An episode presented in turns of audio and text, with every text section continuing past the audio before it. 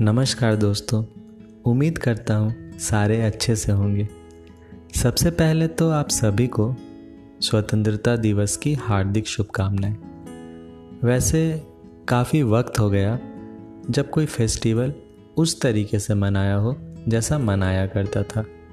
अपना ये राष्ट्रीय त्यौहार भी उनमें से एक है। पर जब छोटे थे तो एक अलग ही क्रेज़ था नेशनल फेस्टिवल्स का। भले पूरे साल लेट से स्कूल जाएँ, पर 26 जनवरी या 15 अगस्त सुबह सुबह उठकर रेडी और बिल्कुल टाइम से स्कूल पहुँच जाते थे वरना रैली मिस हो जाती ना। पूरा प्रेस किया हुआ वाइट यूनिफॉर्म शू अगर धुले नहीं है तो चौक से वाइट करना। तिरंगे वाला कैप और बैच सब पहनकर स्कूल पहुँच जाते थे। पर हमारा इंडिपेंडेंस डे वहीं ख़त्म नहीं होता था। हम घर पर भी सारे भाई बहन मिलकर सेलिब्रेट करते थे। उसके लिए सारी तैयारियाँ दो दिन पहले से ही करके रखते थे और नाश्ते के लिए पाँच दस रुपए का कंट्रीब्यूशन भी। फिर जब पंद्रह अगस्त आता, पहले स्कूल जाते और जैसे ही स्कूल में प्रोग्राम ख़त्म होते, हम सारे भाई बहन जल्दी से घर आते।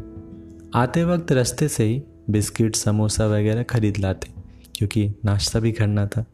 फिर होता हमारा प्रोग्राम शुरू, जहाँ पहले हम झंडा फहराते, फिर नेशनल एंथम होता, फिर होती हमारी रैली शुरू, जो छत से सीढ़ियों से होते हुए नीचे, फिर वापस ऊपर नारा लगाते हुए निकलती थी। तो एक साल ऐसा ही हमने 15 अगस्त सेलिब्रेट किया। फिर सब अपने अपने काम में लग गए। उसके बाद शाम से ही तेज़ बारिश होने लगी। और सारे मस्त बैठकर टीवी देख रहे थे। रात को तभी अचानक पापा आए और उन्होंने पूछा कि झंडा किसने फहराया और हुआ डांट शुरू। तो डांटने का रीज़न ये था कि तेज़ बारिश में झंडा गया था गिर और पूरा पानी में गंदा हो गया था। और पापा ने ये देखा तो उन्हें बुरा लगा।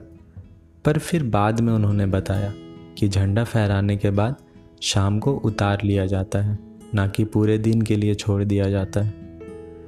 तो ये बात उस दिन समझ आई और इस बात की खुशी भी थी ये देखकर कि देशभक्ति की भावना सब में रहती है।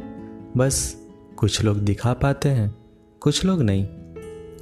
पर सभी अपने देश की सेवा अपने अपने तरीके से करते हैं। तो आखिर में बस यही चाहते हैं कि हम सब भी छोटी मोटी चीज़ों से ऊपर उठकर खुद की बिलीफ्स लेकर एक कदम उठाएँ। फॉर अ बेटर इंडिया जिससे हम में ये आभास हो कि हमने कुछ तो किया है अपने देश के लिए, चाहे लाइफ जितनी भी बड़ी या छोटी हो।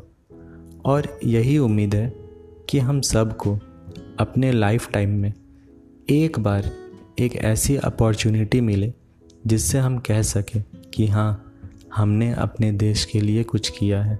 जय हिंद।